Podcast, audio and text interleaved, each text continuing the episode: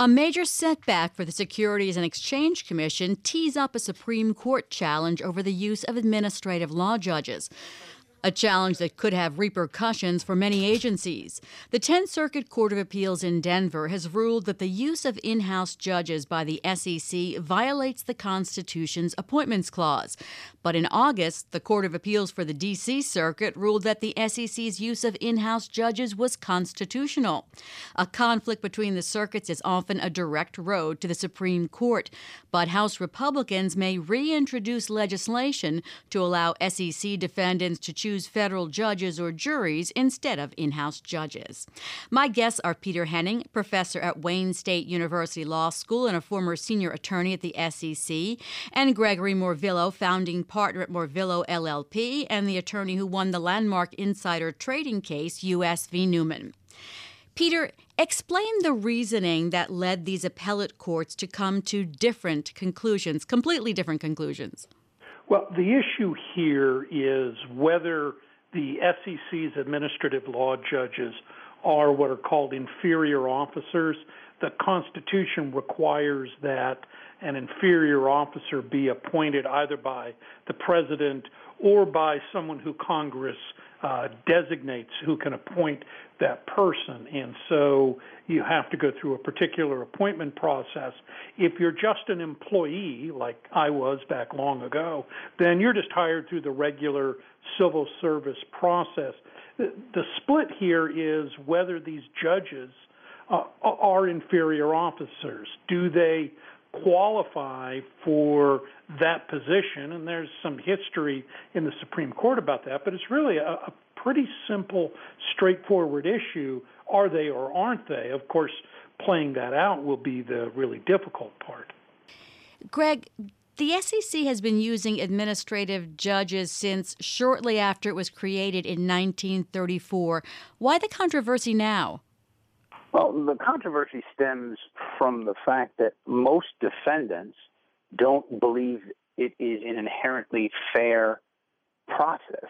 The SEC wins somewhere in the neighborhood of 95% of their cases that are brought in front of an SEC ALJ, whereas when they bring cases in federal court, they're down at around the 70% mark. So the, the difference between going to federal court and going to have your case heard before an ALJ is a huge one in terms of that 20 to 25 percent of, of whether you can or can't win. And indeed, there are some ALJs who have never decided for anyone but the SEC. And so defendants look at it and they think this is an un, unfair, inherently unfair process.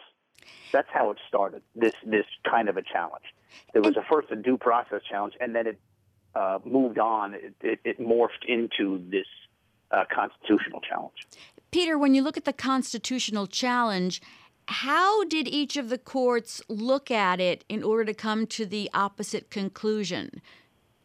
Well, the, the uh, District of Columbia Circuit, which is really the, the preeminent court for administrative law matters, uh, that court ruled in August that the SEC ALJs are not these inferior officers. In other words, they don't have to go through a different appointment process than an ordinary employee. They reach that decision by really focusing on do the administrative law judges have some kind of final decision making power, and they found that they didn't. That the commission can review any of their decisions, and it's really the uh, five SEC commissioners who decide. The the Tenth Circuit out in Denver uh, came to the opposite conclusion. Said no, if you look at the importance of these judges, all of the decisions they make, and that this is really a trial-like proceeding, that these are really judges that have great a great deal of authority, enough to call them this inferior officer category. Inferior not meaning that they're anything less than uh, important, but that they don't have to go through the Senate. But that here the Tenth Circuit said, no, no, no, they are inferior officers. They have enough authority. So it really comes down to I don't want to say it's a coin toss, but you've got to pick one or the other. And what we have now, of course, is a classic split between the federal circuits. Greg, many federal agencies rely on similar in house courts. So, could what happens with the SEC judges have implications for other agencies? It could, uh, but the Supreme Court case, which is the seminal case on this issue, Freytag, uh, makes it clear that this is a case by case issue. So the dissenting judge in the Tenth Circuit, um, in uh, in his dissent, essentially says this is like opening Pandora's box. It could have catastrophic effects for all ALJs in different places. And the majority opinion, and, and specifically the concurring opinion, says that's overblown and it's not in front of us. We're not concerned with what some other litigant might uh, try to litigate later in the future. We're concerned with whether or not the SEC ALJs are constitutionally appointed, and they decided based on the Freytag analysis uh, of the Supreme Court some 25 years ago that they were not. So it could have implications for other agencies, but those implications were there regardless of what the Tenth Circuit decided.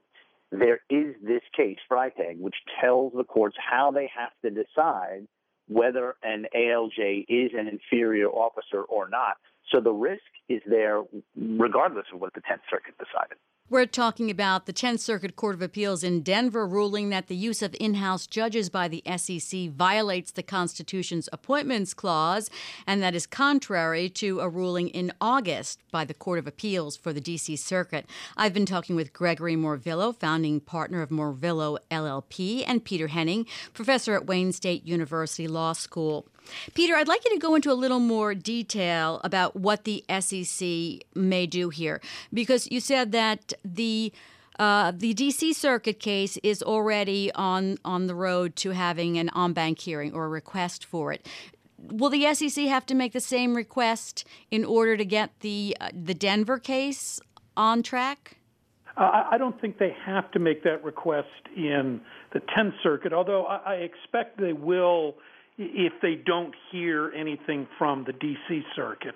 And so, really, it, part of it for now is just a waiting game to see, um, and then uh, try to get one of those cases to the Supreme Court. The, the real challenge for the SEC is they have an easy fix here they could go back and just reappoint the five administrative law judges and say, fine, we're picking them rather than having them go through the employment process but then that might be seen as a concession that they were not properly appointed. And so SEC has a bit of a conundrum here as to, you know, do you leave well enough alone, hope the Supreme Court rules in your favor, or do you try to solve it but then throw into doubt any other cases, in fact, cases that are now closed? That's really something that's going to also be on the SEC's plate. Now, looking ahead, Greg, we have President elect Donald Trump coming into office, and we have Congressman Jeb Hensarling being among those who have already announced plans to rip up Dodd Frank. And of course, the SEC started pumping up these hearings with, uh, with Dodd Frank in 2010. Is that likely to have an effect on this? I don't know.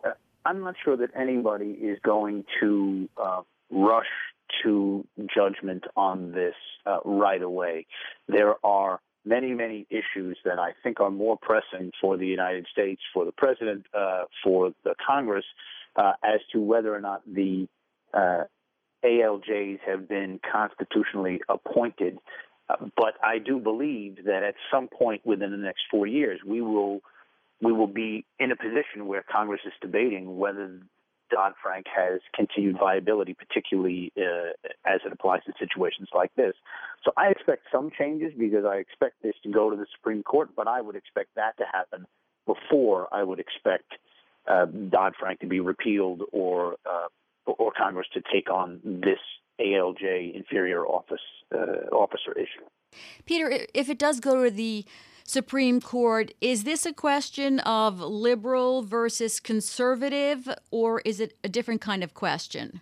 Well, that's a very good question. Um, it doesn't divide up liberal conservative. It is this is really a, a fairly technical issue, but one thing the court is going to pay attention to is, you know, as Greg said, the, the Freytag case says, let's take this on a case by case basis, uh, how these judges operate. But of course, if everyone reads into opinions. How does this affect other areas?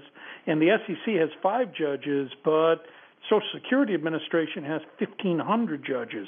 What is the court going to do when it figures this out? I don't think it's going to divide up so much liberal conservative as uh, how much authority do we want to give to these types of judges and these administrative agencies. And Greg, finally, about 30 seconds. On a scale of 1 to 10, how big, how much damage has this caused the SEC? Uh, I don't think this has caused very much damage to the SEC itself because there are at least four or five or six other challenges to this specific issue out there floating through circuit courts. I have one myself that's going to the Fourth Circuit. So there are multiple defendants who are challenging these cases. Eventually, I believe this was going to end up in the Supreme Court, regardless of what the Tenth Circuit did. Thank you both for being on Bloomberg Law. That's Gregory Morvillo, founding partner of Morvillo LLP, and Peter Henning, professor at Wayne State University Law School. Thanks you both. Thanks to you both. Coming up, new legal arguments may allow some borrowers to discharge their student loans in bankruptcy. Although it's a very narrow opening, it's a new thing that's coming up in light of the trillion of dollars in student loans that are out there. We're going to be discussing that coming up on Bloomberg Law. I'm June Grasso. You're listening to Bloomberg Law. This is Bloomberg.